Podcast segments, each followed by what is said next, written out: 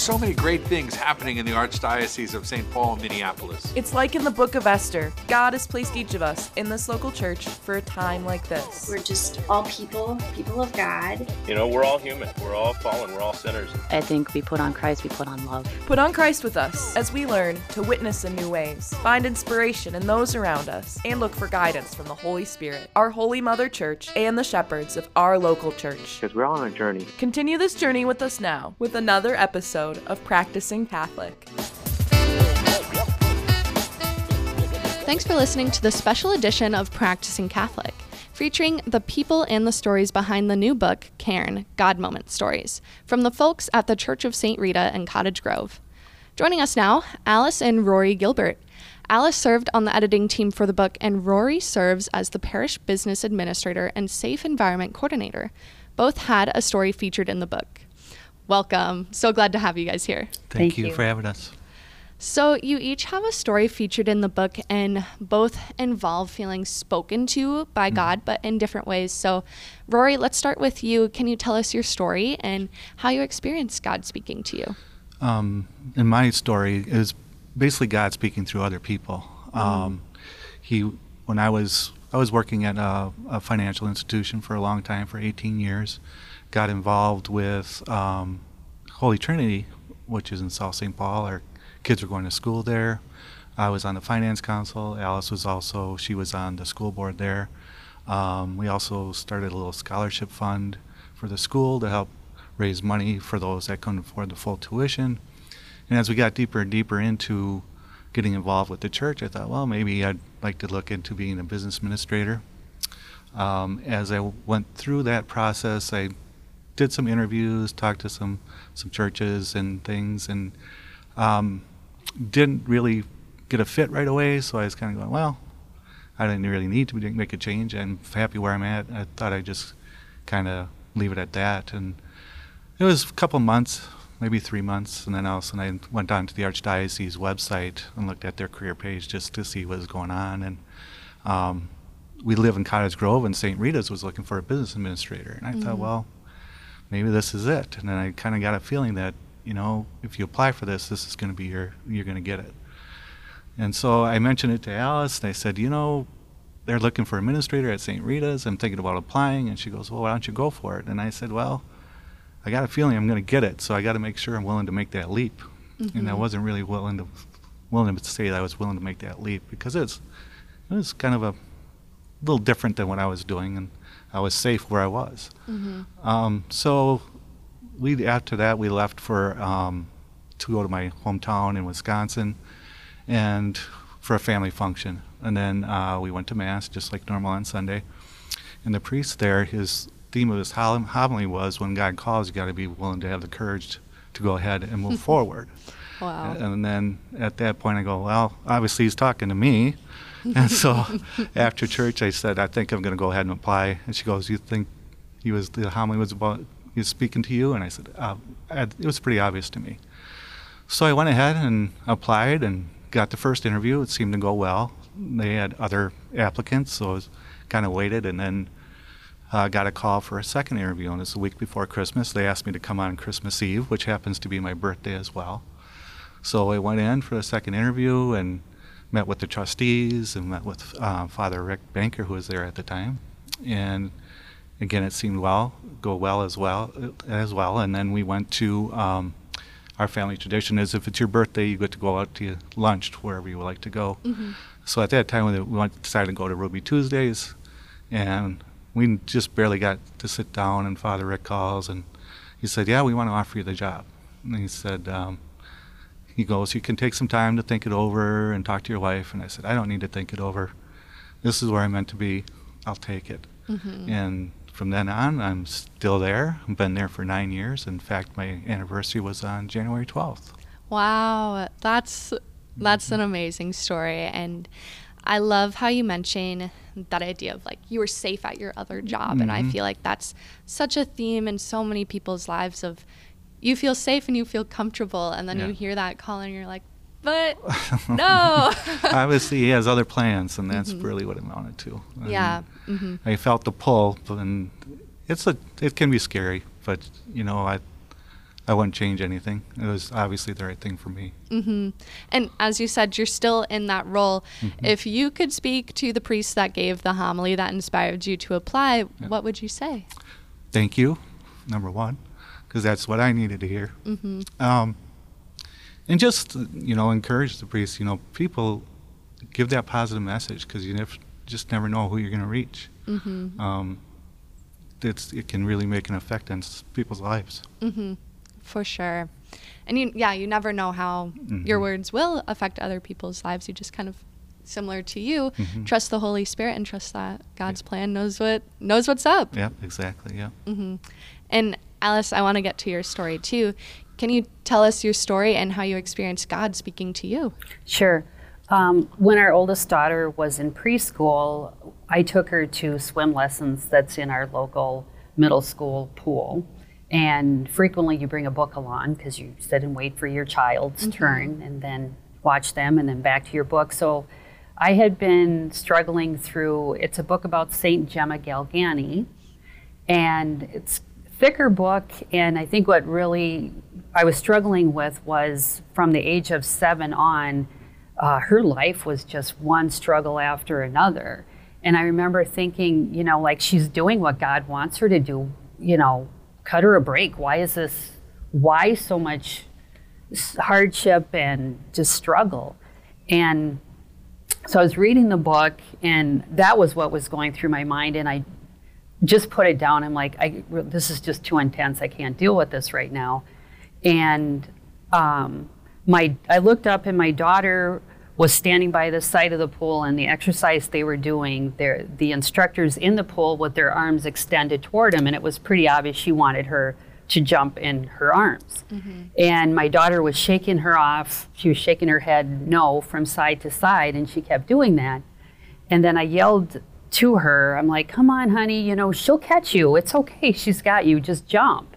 And as soon as I did that, I heard, I would say I heard a voice, but it wasn't outside of me. It was like inside. And it was like I knew it was in my soul. And it was a male voice. And like I could feel the emotion um, from that voice. And the voice said to me, You're asking your daughter to jump in the arms of a complete stranger, but I've been asking you to jump in my arms your entire life, and you will not. And like this, I could hear the, feel the sadness. Um, and it was like shocking. It's like, what, what was that? But I knew what it was, you know. I knew that was Christ, and that's what he needed to do to get my attention. Um, so I looked up, and she had jumped. And in my story, I said, I think we both learned quite a lot about trust that day. Mm-hmm. And it was a pretty pivotal moment for me that it was like, stop trying to control everything, you know, and basically it's about trust. Mm-hmm. Yeah. And how long ago did that happen? Like 20 years. Wow. Yeah. Yeah. How have you felt that your faith life has changed after that moment? I think for me, it was really a time for me to actually let go and to understand what he meant by um, be a child for him. And, you know, go about your business, do the best you can, but be ready for the pivot because he's going to take you where he needs to take you. And it may not be what you're expecting.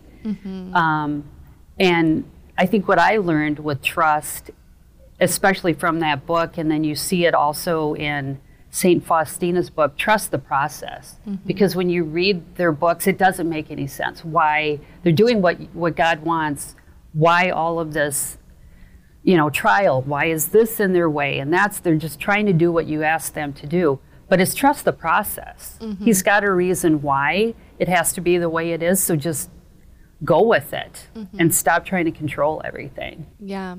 I love that. Just that idea of letting go and let God do his thing. Exactly. Did you ever finish the book about St. Gemma?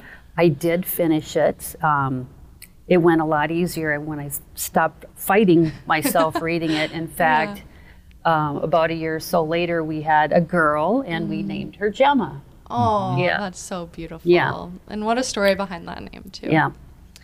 And we I have just one more question for each of you. So let's start with Rory. How did you know this that the story that you shared was the one that you wanted to share in the book? Well, it- made such an impact in my life, and plus, I wanted to get across that you know, God's not necessarily going to hit you over the head. You got to be willing to listen and Yeah. be willing to walk through those doors when they when He makes them available to you. Mm-hmm. And I just felt this push and push and push. This is where you need to go, and um, He's going to talk to others sometimes, and we got to be willing to listen and be attentive to that. Yeah. Yeah, I love that. And Alice, same question to you. How did you know that the story you shared was the one you wanted to share in the book? I looked at, um, just thought about, you know, what was my biggest struggle in my spiritual life, and it, and it was trust. And then that story came to mind. And I mean, it was, I've never had anything like that happen again. It was just really, um, you know, eventful for me. And I think that's what most people struggle with is trust um, with Jesus, but also at the same time thinking that they, they need to control or I'll trust you this far, but that's it. And I think he's asking us just stop and just let me handle this. I got this. And I think, yeah, that's something we all struggle with. And I think we'll go a lot farther when we just learn how to just take his hand and go. Right, right. We can only see so much of the picture, and he can see everything. Right. Well, thank you both so much for joining us. It's been a pleasure to have you and to hear your stories. Thank, Thank you for having us. Yes. No story about the power of parish collaboration would be complete without hearing from the pastor. Joining us now, Father Mark Joppa. Father, thank you for being here. Great to be here. It's my first podcast. Very excited. Well, I'm glad that we are your first experience. Um, can you talk a little bit about when and how did your dream of publishing this book come about?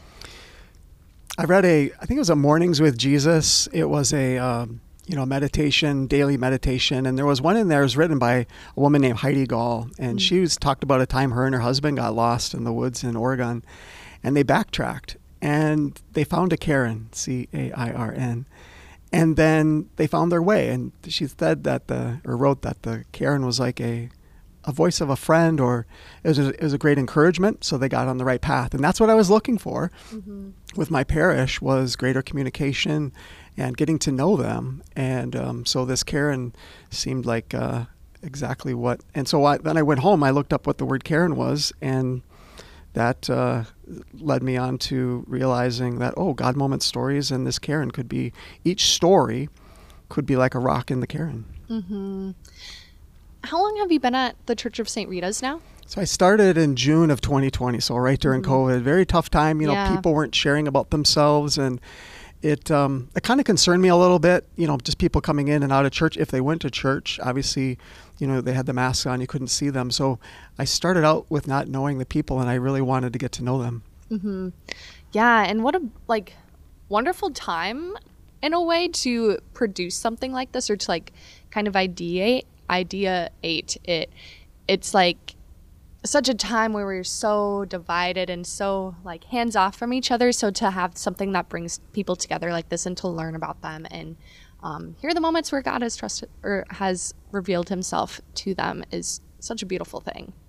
Yeah, absolutely. Um, and that's kind of what we wanted was an opportunity to share hearts. You know, it'd be great if this book catches on like wildfire. That'd be neat. But even the concept, I think, of just sharing God moments. And I had a, a lunch with Ariana, one of our book team members, and you know, like, what's this book about? Like, who's it for? Obviously, for Cottage Grove parishioners primarily. But and she didn't have a story in the book, but what she did in our talk was she shared her heart and her story. Mm. So when people read this book, you know, we're a receiving culture. And this book is about receiving, but then also, hey, what's your God moment story that you can share, which I think is part of the magic of the book. Right. What was it like at the end of it all to see and hold the book for the first time? Well, Yeah, it was tremendously special. Um, it was even better than I could have ever imagined. I mean, there were times in the process where I didn't think it would ever get made. And so each time the Lord was there, giving me the right people. Our book team, uh, amazing, amazing people, giving us the, the people to get to where we needed to be. So it was tremendously special. Not only the stories, which are people sharing their heart, which was so great because then I got to know them, and then they get to know each other, and then the cover, which is amazing, and and how it's all put together, the formatting and editing. Um, yeah, just so pleased. Mm-hmm. And being our final guest, it kind of comes with responsibilities of its own. Do you have an elevator speech to leave listeners with about the book and why our listeners should check it out? Right. So, um, and and I think I just kind of talked about that a little bit. Is yeah, obviously this book is for. Um, primarily for Cottage Grove residents or the people of St. Rita's, and you know to help us get to know them a little bit better. But I think if anybody you give this book to, that they can see what a God moment is, so that they can think about their own life of God working in their life. And so everybody has a a friend, a coworker, a family member that maybe are estranged from or, you know, not really speaking on terms with. And talking about God, let's face it, is a little awkward and kind of scary for a lot of people. And when you mm-hmm. have 142 stories of people sharing their God moment, then it can say, oh, I know what a God moment is. And hey, you know what? I've got one too. So it's really a beautiful thing to be seen and to do the seeing. Mm-hmm. And that's what this book is about of people sharing their hearts so that other people can see you too. Yeah. And I'll say too, just my own little plug, I read some of the stories in the book and I'm not a parishioner at the Church of St. Rita's, but I feel like it's definitely just like you said a good reflection tool to like immediately think of like, oh, I feel like I've had stories kind of like this or just thinking through of where have I seen God in my own life. Um, and it's so beautiful also to hear everyone else's stories as well and their experience of God. Well, Father Joppa, super quick, but I'm so glad that we were able to hear from you, the pastor of the Church of St. Rita. Thank you so much for taking the time to join us today. Well, thanks for having us on. It was great. Yes. Listeners, you can find Cairn God Moment Stories. Remember, it's spelled C A I R N at St. Rita's website. It's strritas.org or at Google Books. Again, that's strritas.org. Thank you for listening. Follow us on social media at Practicing Catholic Show to see what's coming up next. Make sure to leave a review and subscribe to be the first to know when the next episode of Practicing Catholic is released.